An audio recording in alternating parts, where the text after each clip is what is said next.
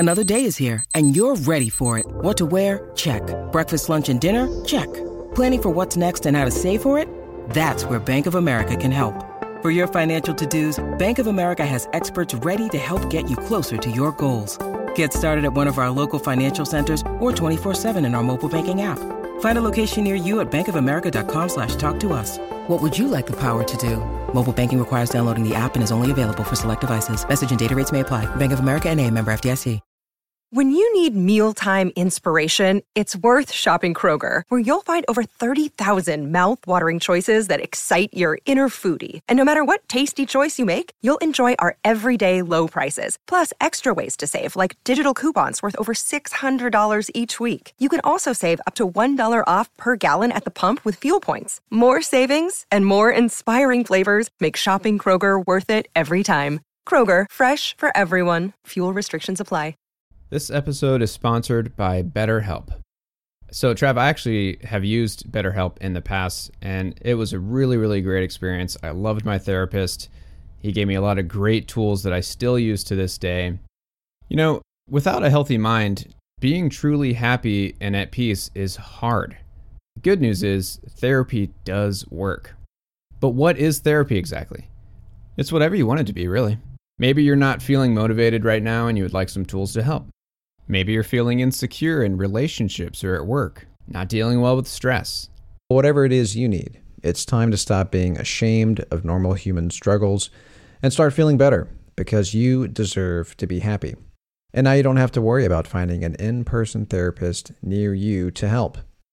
BetterHelp is customized online therapy that offers video, phone, and even live chat sessions with your therapist, so you don't have to see anyone on camera if you don't want to. And it's much more affordable than in-person therapy, and you can start communicating with your therapist in under forty-eight hours.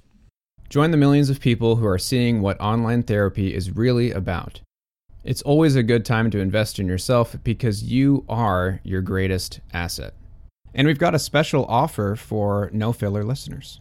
You can get ten percent off your first month of professional therapy at betterhelp.com slash nofiller. That's betterhelp.com slash nofiller.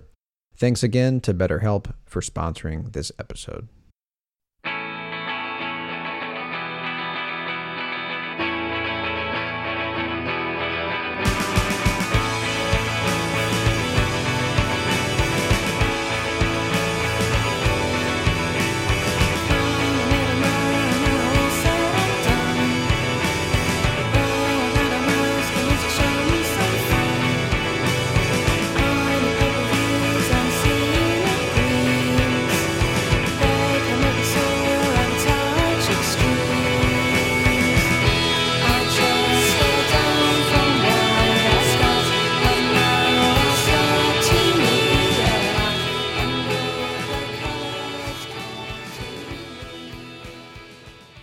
Welcome to No Filler, the music podcast dedicated to sharing the often overlooked hidden gems that fill the space between the singles on our favorite records. My name's Quentin. I've got my brother Travis with me, as always, and today we are covering Lush and their first three L Ps, Scar, Mad Love, and Sweetness and Light. So this is another one of those groups that kind of fall kind of in between alt-rock and pop, grunge, and shoegaze, um, you know, that were really making waves in the U K in the late eighties, early nineties. And yeah, they were under our radar for the longest time, Trav. We missed out on this yeah. in the nineties because we were, I mean, this we were very young when this stuff was happening, and it just wasn't making enough sound in the U S for it to ever reach us. Yeah, I mean, we were just, um, you know, I think we missed out on a lot of these bands that we've been covering over the last month or two, because it just wasn't mainstream enough for, this is going to sound like a dig at our brother, but our relation to nineties rock was purely from whatever Spencer had in his C D collection, our older brother. I mean, he had I mean, don't get me wrong, he had great stuff. You know, he had the Smashing Pumpkins and the Stone Temple Pilots and the you know, presidents of the United States of America and the Toadies and all that stuff.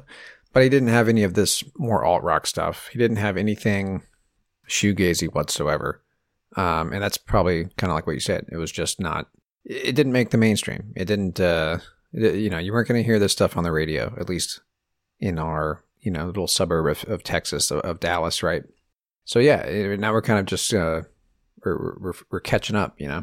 Yeah. And, you know, we're, we've, we've been repeating ourselves a little bit here over the last few weeks, but, you know, this is kind of what we've been covering, you know, so, so it's important, I think, to keep bringing that up, you know, because like the more I, I learn about these bands, it really is more so that they weren't like their the record labels that they were on just weren't really focusing on the U S markets, at least early on, and depending on the record label. But uh, these bands were huge in the U K, huge. So the three E Ps that we're covering today, I, I mentioned the names in our little intro. Um, I was not aware that this album of theirs called Gala, which came out in November of nineteen ninety, is actually a compilation record uh, that was released primarily for the U S and Japan markets, uh, and it consists of these three E Ps. That was the first album of theirs that I dove into, and again, it dives into all three of these E Ps, and it's interesting because it play- the tracks are in reverse chronological order for each three. So uh, I think it's interesting. They they start off with songs from Sweetness and Light, and then they end on Scar. So it goes from nineteen ninety down to eighty-nine. So it ends with their earlier stuff. But anyways, um, so the band formed in nineteen eighty-seven in London, and they were initially named Baby Machine, which I thought was funny. Uh, it's off of a, a line from a Suzy and the Banshees song, Arabian Nights. Dude, that's that's funny. This is the second, um, I want to say this is the second band that named themselves after a uh, Suzy and the Banshees song name or lyric. So it just kind of tells you how, uh, of course, I can't remember the band, but I mean, I know I've heard that before. Was it a band that we covered?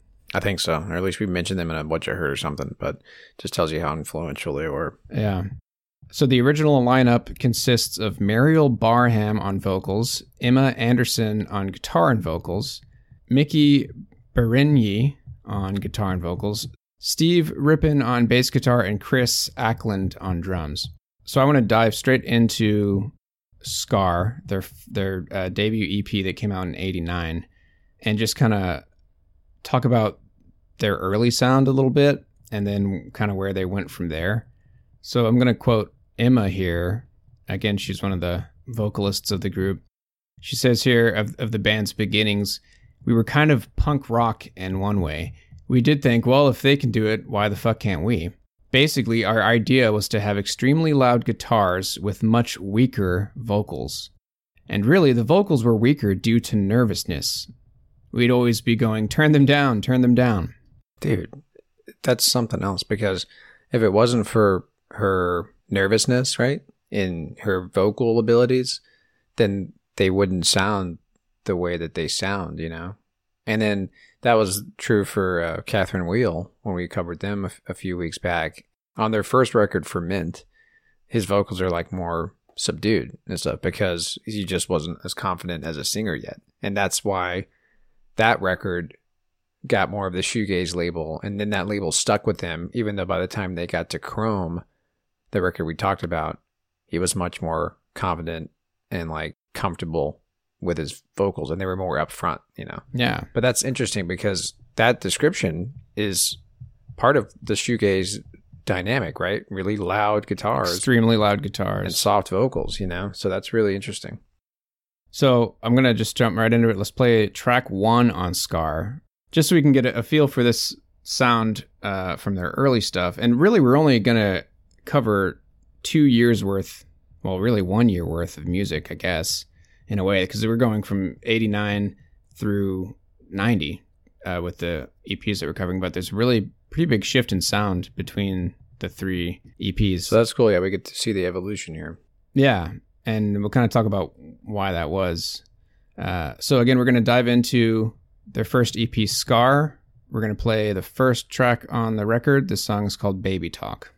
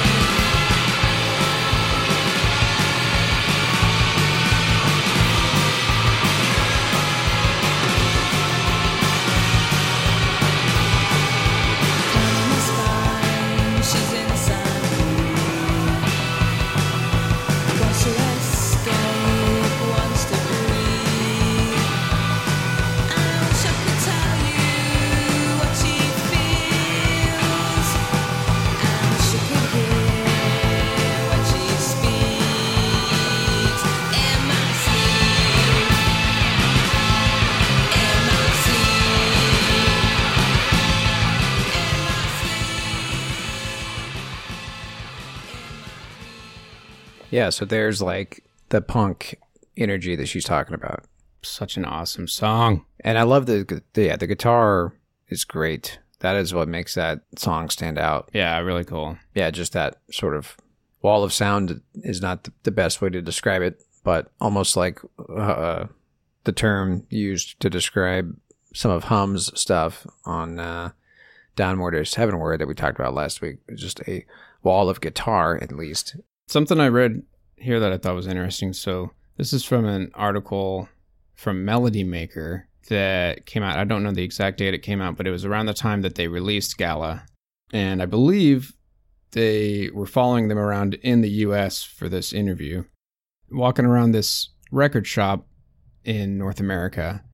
And uh, this article here says, she doesn't even cringe when the shop assistant describes the band as a cross between the Cocteau Twins and the Pixies. Mm. As far as comparisons go, this one goes out the window, but it adequately describes Lush's mix of velvet and vitriol, honey and belladonna. Mm-hmm. So I think, again, that kind of goes with, and, and that's something we mentioned with uh, Hum, you know, with that kind of uh, quiet, loud, quiet, loud. That kind of stuff happens a lot in, in Lush's music. I'm seeing a name jump out at me in this article that you're looking at. Did Robin Guthrie produce the record? Not this one. He produces Mad Love. Yes, yeah, so we're going to get into that, dude.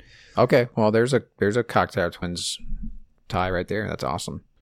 So as as heavy, you know, and, and punk as that song was, there are definitely elements of like what is later to come, I guess, in in their sound on this E P Scar. And I'm quoting Miki here. Uh, again, this is just speaking of their their beginnings and kind of how quickly their style started to change. It says, there was a very rapid shift from the minute we started to write for records. The music and the lyrics became much more thoughtful and expressive, more important, really. I remember that change beginning when Emma wrote Thoughtforms. It certainly made me think I needed to get my act together. So Thoughtforms was the song that we introed in this episode with, which is one of the tracks on this E P Scar. The first track we just played, Baby Talk, was written by Miki, and she was the one who was speaking there. So, but uh, I wanted to play just one more track from Scar just to kind of show, you know, what else they were doing at the time and just kind of where they were heading. So this is a... Uh, song that was written by both Emma and Miki. This is track three on the record. This song is called Scarlet.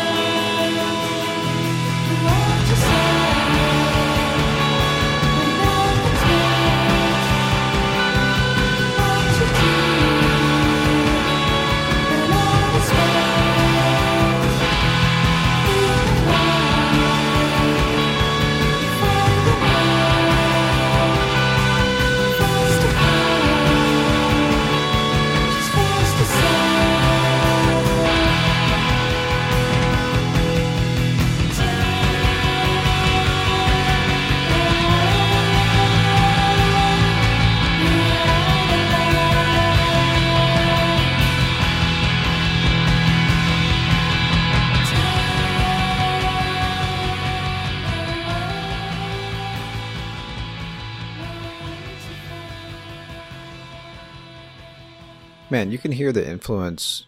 Um, I mean, it's the same style of music, I guess, but we've talked about the dream pop of the two thousands, the twenty tens and stuff, right? Um, and how, you know, dream pop is kind of the next iteration, the next wave of shoegaze, right? But man, I mean, this is eighty-nine, right? And yeah, it it uh, that sound is is still just, you know, part of kind of the indie music, dream pop sound that's still very popular right now. Like I, it seems like sh- shoegaze, the just the generic term of shoegaze, dream pop, is one of the most consistent rock sounds.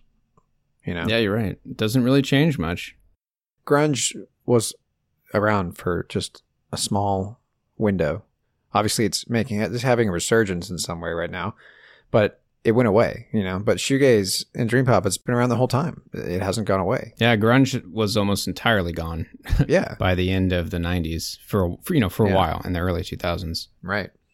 Anyway, but it's interesting that Baby Talk and Scarlet are on the same E P because they sound so different. Yeah, and that's what I was saying. Like you can, and, and that just speaks to the different writing styles between Miki and Emma.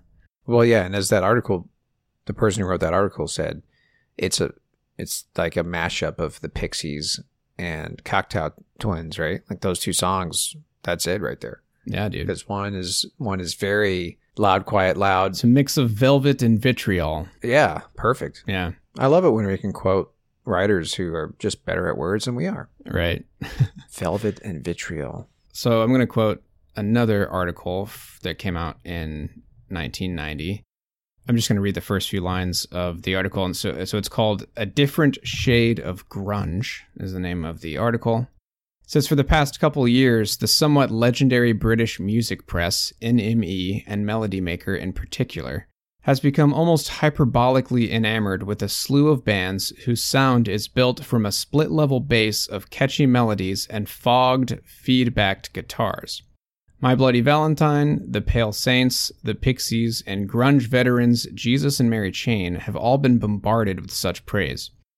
As the most elegant addition to the bunch, Lush have been lauded as brilliant by the Brits.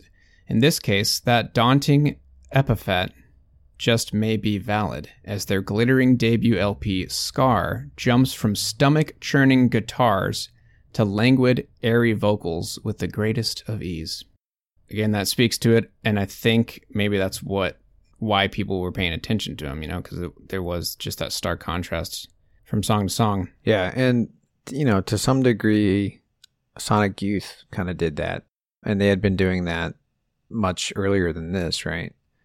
And we talked about with um, David Brown on an episode last year. He's a Sonic Youth biographer that we had a chance to speak with about just how influential Sonic Youth was, right? So I don't think it's a stretch to think that they... that they were influenced by Sonic Youth, at least to some degree, right? Oh, yeah. No, they probably were, dude. So I want to touch real quick on the record label four A D, which is what they were signed to at this point. Heavy hitters, dude. That's where all of them were. Heavy hitters and, you know, again, just not something I was aware of, I guess, because four A D is still around. But back then... You know what's interesting? Um, there is a... So you've been to Josie Records, right, Q? Oh, yeah. It's like... the best record shop in Dallas. No question. Huge. Um, and they have their collectibles and like expensive records kind of in the corner, right? And they have, you know, record stores have genre dividers, right? They have a divider just for four A D. Now, I think it's shoegaze slash four A D, which is kind of funny. But that just tells you how many of those types of bands were on four A D. They were kind of lumped together, but they actually grouped them and, you know, they get their own genre divider. That tells you a lot right there. If you're a record record collector, that's how important this record label was, is that they, they want to call out, call your attention. Hey, here's the four A D stuff, you know. They probably had so many people coming into the store asking specifically for four A D records from the eighties, or asking yeah asking for artists under that label or something. Yeah, but yeah, anyway, thought that was interesting. So um another subgenre that four A D is basically responsible for they they were like the main representation for this genre. It's called ethereal wave, a subgenre of dark wave music that is variously described as gothic, romantic, and otherworldly. Looking up ethereal wave, uh, it is the the stylistic origins come from dark wave, gothic rock, post-punk, and new wave, derivative forms dream pop and shoegazing. So I think those really breathy, you know, calm, quiet vocal stylings, I think is is what I think of when I think of ethereal, you know, kind of otherworldly. It's interesting that people don't really use this name anymore when they're talking about this kind of music, but it, it's it fits with the sound so well. Yeah, it's a good way to say it. Um, dark wave, just that alone, right? But um, if I were to go back and, and think about the types of shoegaze bands that I like, I think ethereal wave and dark wave shoegaze is a good is a good uh, good way to describe it. There's a lot of, you know, you could almost say that doomgaze stuff is kind of drawing from the dark wave side of of this kind of stuff, you know. Absolutely, yeah. So moving on to Mad Love. So this was the next E P that they dropped. So as you had mentioned earlier, Trav, Robin Guthrie produces this record. So he's one of the guitarists in Cocteau Twins. And a very accomplished, at this point, ambient music producer, right? That's kind of what he's gone on to do. I guess he's always, I, I think he's always more known for his Cocteau Twins um Uh, being being part, part of the Cocteau Twins, but I was a fan of his ambient stuff before I even knew he was in Cocteau Twins. Yeah, it's really good stuff. His guitar tone is like perfect. So I'm going to quote from that Alternative Press article again, A Different Shade of Grunge, that speaks of this new E P, Mad Love. It says, the new record is another E P produced by the Cocteau Twins' Robin Guthrie. If you're expecting it to echo the morose pound of Scar tracks like Bitter, you may be disappointed. I think a lot of people want to hear more the same, and the new one is quite different than the old one. Not the actual music, but the production and the way it's been done. I suppose it's more commercial. It's not nearly as raw or as rough as Scar was. So again, this is nineteen ninety, their second E P, Mad Love. Going to play a couple songs from this one. First one is going to be track two. The song is called Leaves Me Cold.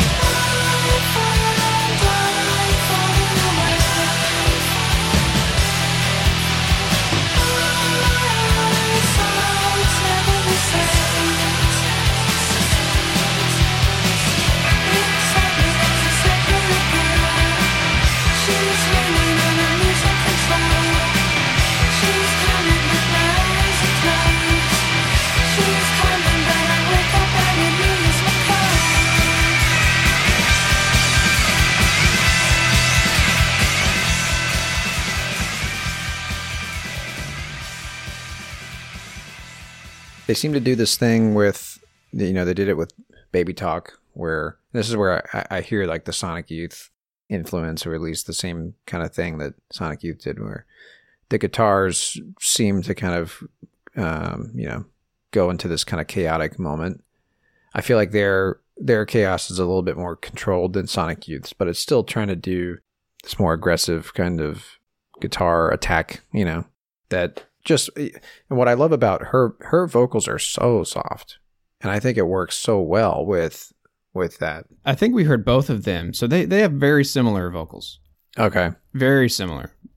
So that's between Emma and Miki, because they're doing this kind of back and forth thing throughout the song. Yeah. Um, but yeah, it's interesting to think about, like, because reflecting back on that, that article, A Different Shade of Grunge, and, you know, they put in My Bloody Valentine and the Pixies and the Pale Saints as grunge, but a different shade of it. But then you think, like, nineteen ninety, this is right before grunge blew up and right before Nevermind. Which is interesting that they're using that term. That, right. That the right. term grunge had, had already started to, to um, you know, enter into the, the cultural zeitgeist. Right, but it was used to describe bands like this, which is interesting. And this was the same year that Sonic Youth released Goo. You know, they had already mm. released Daydream Nation, but, like, that kind of noise rock, you know, noisy punk kind of no wave kind of stuff was art was starting to to mature, and bands like Sonic Youth were kind of going into a slightly different direction, and it yeah it was starting to to feel more classic grungy. But it was before this was right before everything changed. Yeah, it's just interesting because by and large, like, the sound of grunge in our head is Smells Like Teen Spirit or Pearl Jam or, you know, to, like, the heavier extent, like Alice in Chains and stuff like that. Yeah. But the term was already being used for bands that sound nothing like Nirvana. Right. So it's just interesting that, um, uh, you know, depending on, well, you know, we talked, I think we talked about this band. Our second episode, Q, was on the band Green River, who was, like, yeah. the first band to get the label applied to them. Yep. And of course they were a lot heavier than this group, but I just think it's interesting that the term grunge is being used in some way, at least, to describe Lush, because as far as I'm concerned, there's nothing about it that's grunge, but that's because I can't shake the separation. Like, I can't separate grunge from from the heavier side of it that, that comes right around the corner in, like, in ninety-two, ninety-three, right? And this was heavy, right? Like, this this song... But is it more punk-like, though? Like, right, it's more saying. punk. Yeah, more, it seems yeah. more punkish to me. And, you know, like that article was saying, if you're, if you're expecting to hear an echo of what Scar sounded like, you're not going to get it. I, I was getting it on this song. Mm-hmm. Uh, again, that was Leaves Me Cold. That, to me, sounded just as raw and rough as, you know, Baby Talk. This next song I'm going to play is, is more of the same, just kind of really heavy, you know, loud, spori- sporadic guitars up against those vocals. Uh, so here is the next track on Mad Love. The song is called Downer.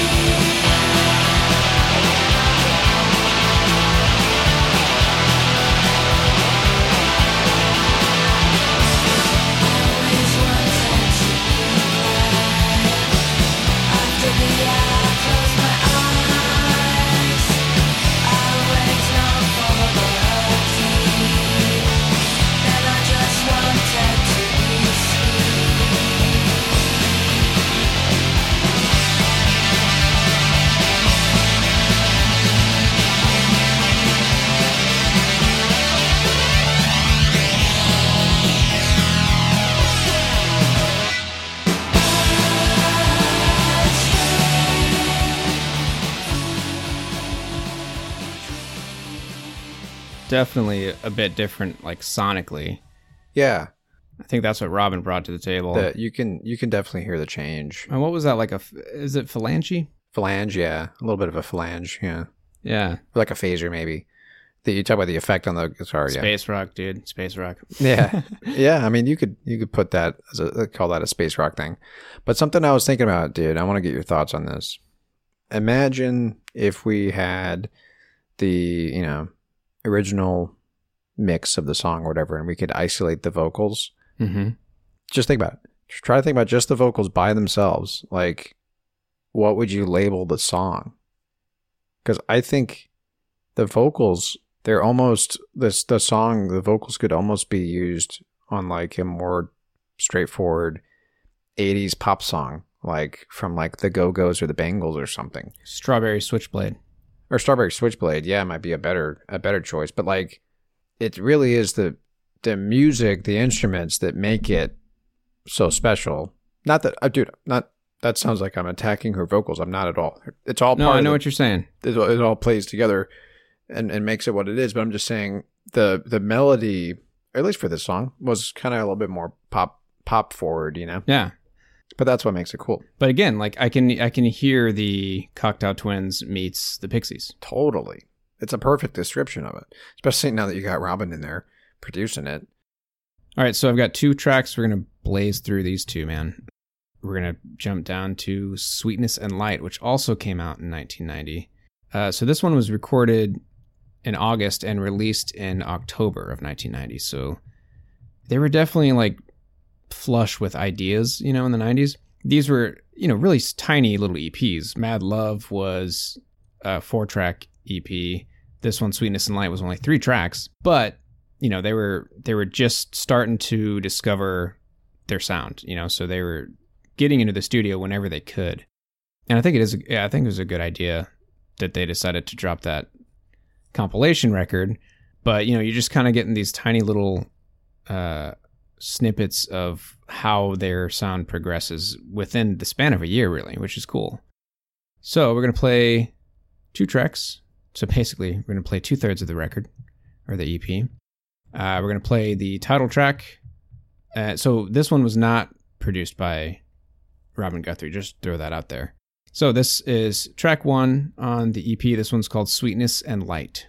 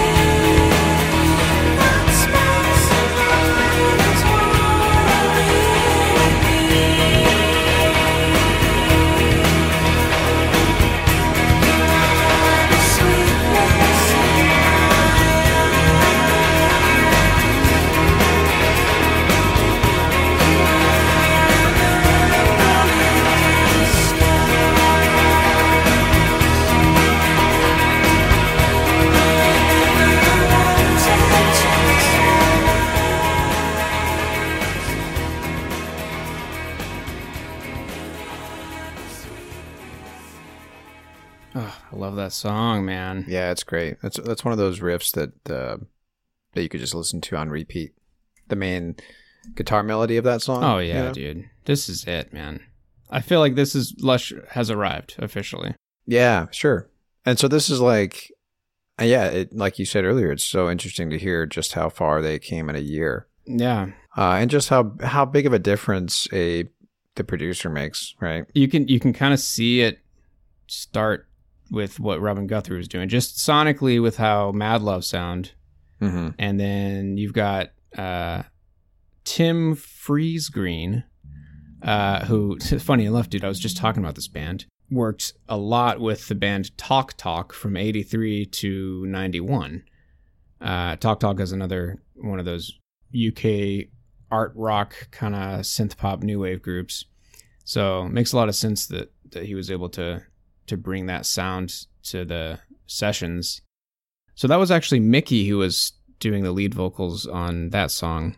Um, I believe it was Emma again that wrote it, but it says here both Miki's lead vocal and Emma's backing vocal, and it says in parentheses here, which drew comparisons to Belinda Butcher of My Bloody Valentine, are mixed low and obscured. That's when you're starting to get the more dream poppy shoegaze kind of sound, when you've got vocals, you know, mixed really low to where it all just is kind of like a wash in the wall of sound, right? Mm-hmm. And it says here the recording sessions took considerably longer than Lush's previous sessions with Robin Guthrie and John Fryer, but resulted in a more atmospheric dream pop sound. Yeah, totally. So they took their time a little bit more during these sessions. And honestly, I feel like this is when, again, like this is when Lush is born. Like the sound that Lush continued to do is right here, Sweetness and Light. And I got one more track to play, dude, and we'll wrap it up. This is the final track on Sweetness and Light. This song is called Breeze.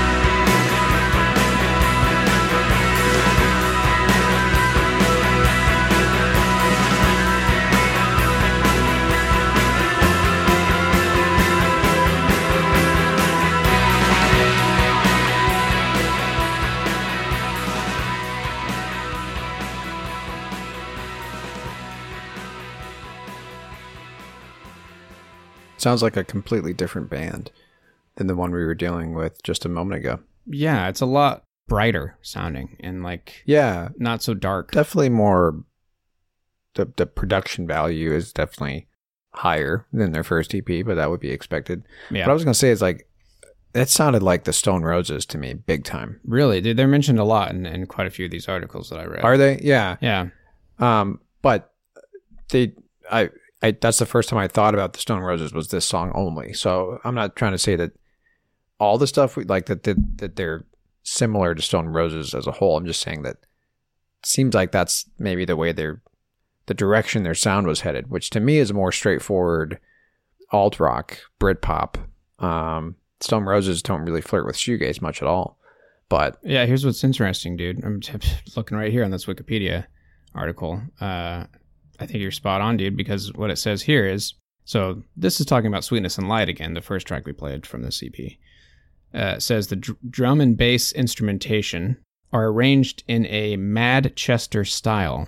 Drawing comparison to the Stone Roses, Madchester was a musical and cultural scene that developed in the English city of Manchester in the late eighties, closely associated with the indie dance scene. Madchester, that's cool. Indie dance saw artists merging indie music with elements of acid house, psychedelia, and sixties pop. Huh, okay. Well, yeah.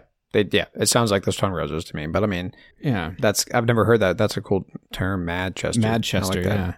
So that might have to do with the drum and bass instrumentation, you know, mm. just the, the rhythm section, really. I do like how how upfront the bass guitar is. Yeah, like you can hear it, and the last song we played too, well before this last one. But as it you know, as it said here, it's it's a more atmospheric dream pop sound that you're getting from Sweetness and Light, compared to both Scar and Mad Love. So, and I think that's kind of just the pocket that they stayed in. Yeah. No, it's great. What a great um, collection of tunes, man, because you don't get such a wide range of of sounds from a band very often, you know? No, especially not in a span of, of a year. You know? Yeah. It's crazy. Yeah. I mean, a lot of bands do, you know, while they're trying to find their sound, might kind of bounce around, but not... The, a lot of bands can't can't pull off each sound so well. That's the funny thing. Like Lush is like three different bands almost, and all three of those bands are awesome. You know, yeah. And you know, I did. I'm glad that that I did what little research that I ended up doing for this episode, because if if I didn't realize that Gala was a compilation record, the first song I would have played today was Sweetness and Light, because, again, the track listing for, for Gala is reverse chronological order. We would have ended with Baby Talk. This would have been a totally different episode. Yeah, yeah. Especially if we had thought, this is the fifteen tracks on their first album. Yeah. As it kind of looks to be, if you're not aware that, that Gala is, in fact, a compilation record of their first three E Ps. So, yeah, it's it's really cool to hear what they did from it's almost exactly a year's worth of uh, recording and record releasing. So Scar was recorded in July of eighty-nine, and then Sweetness and Light was recorded in August of ninety. So twelve months, dude. This is what they this is how they evolved in just twelve months time. Really cool. Yeah. Really cool. Well, that's all I got, dude. Yeah, great. Great tunes. Another great lesser known, at least lesser known to us and probably most people that only tuned into the mainstream stuff in the nineties, lesser known band, right? From the, from, from the alt rock nineties landscape. And we're just going to stay in this pocket, dude.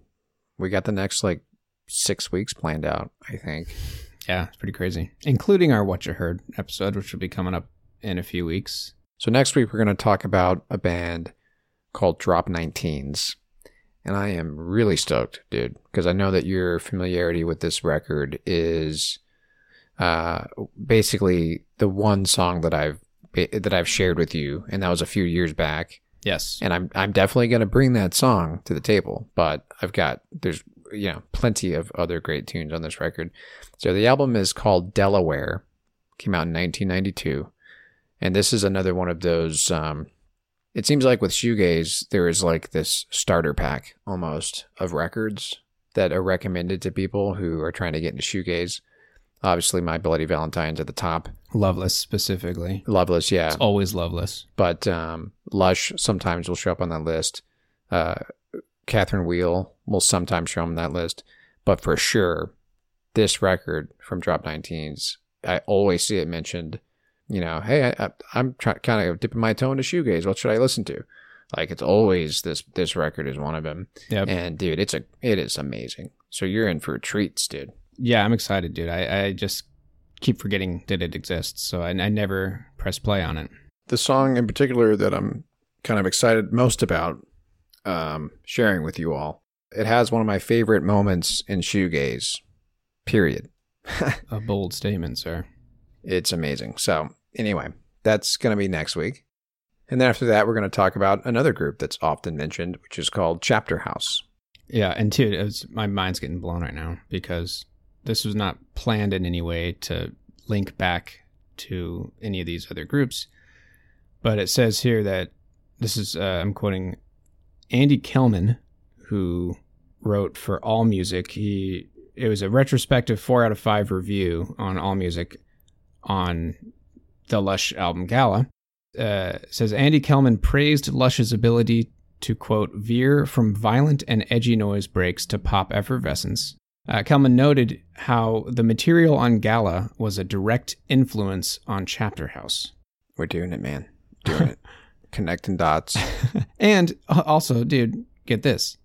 The album that I want to cover from Chapterhouse is called Whirlpool. Guess who produced it, dude? Robin Guthrie. All right. Among others. There are a few producers for it, which is interesting, but we'll get into that in a couple weeks' time. Okay. So, yeah, I'm excited to... I, I just kind of got into Chapterhouse, and I haven't even listened to this album all the way through, but the first two tracks drew me in, so that will be after Drop Nineteens, and then I think we've got our next What You Heard to wrap up the end of the month. And then we're going to crank up the volume after that. That's all I'm going to say. Yeah, yeah. But we'll talk about that later. All right. Well, you can find us on Instagram. Just search for No Filler. I am going to make a promise to the listeners right now, Q. I'm going to post some stuff on Instagram soon. If you're an avid listener, none of the posts will be shocking and new content for you. You know, it's basically going to be, hey, here's an episode that we put out two months ago. that uh, here's the first time I'm hearing about it on Instagram, at least. But, you know, trying to... Trying to, you know, Q, in order to form a new habit, you just got to start. You know, you just got to start. And you just got to do happens. a little bit just every day. Stick with it. Yeah. That's right.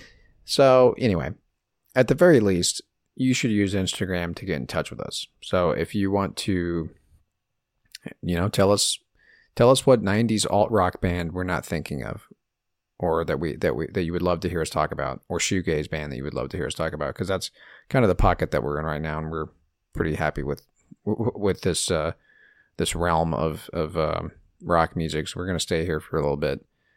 Um, or if you have a song that you've really been jamming to, or a band that you've been really into lately, uh, you know, drop us a line on Instagram. Tell us about them, and maybe we'll we'll have that as the outro song in our next What You Heard episode. We like to do that sometimes.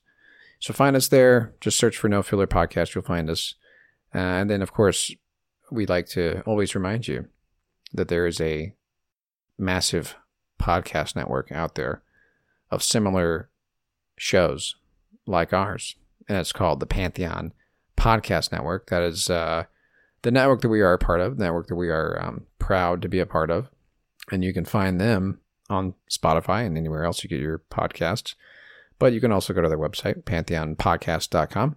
We'd also like to thank A K G for sponsoring the show and the network, and yeah, that's it. And I'm going to fade out with, with a little more of that Sweetness and Light, because I think that might be my favorite song of Lush's. So we'll just fade out with a little more from that track. And yeah, next week we'll be coming at you with Drop Nineteens. Until then, thank you as always for listening. My name's Quentin. My name is Travis. And y'all take care.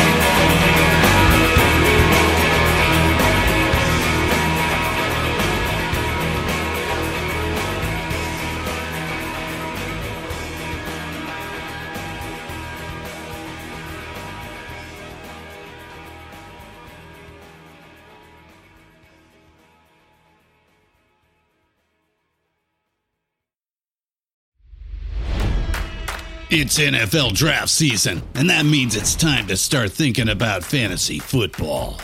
Fantasy Points dot com features industry-leading experts and prognosticators using proprietary hand-charted data to help you score more fantasy points. Fantasy Points dot com is the place to go for whatever kind of fantasy football you play. Whether you play fantasy football, daily fantasy sports, or do a little bit of everything, Fantasy Points has the meticulously researched content to guide you to victory. And why wait for the fall? Fantasy Points also covers the new spring football league, the U F L. Join the guru, John Hansen, Scott Barrett, Joe Dolan, and other massive names in the fantasy football universe with an exclusive offer. Use code Pantheon for fifteen percent off any Fantasy Points package, including the all-in package, with access to every article, tool, and data nugget that Fantasy Points has to offer. That's Fantasy Points dot com and code Pantheon for fifteen percent off at Fantasy Points. Fantasy Points dot com. Code Pantheon. Score more fantasy points.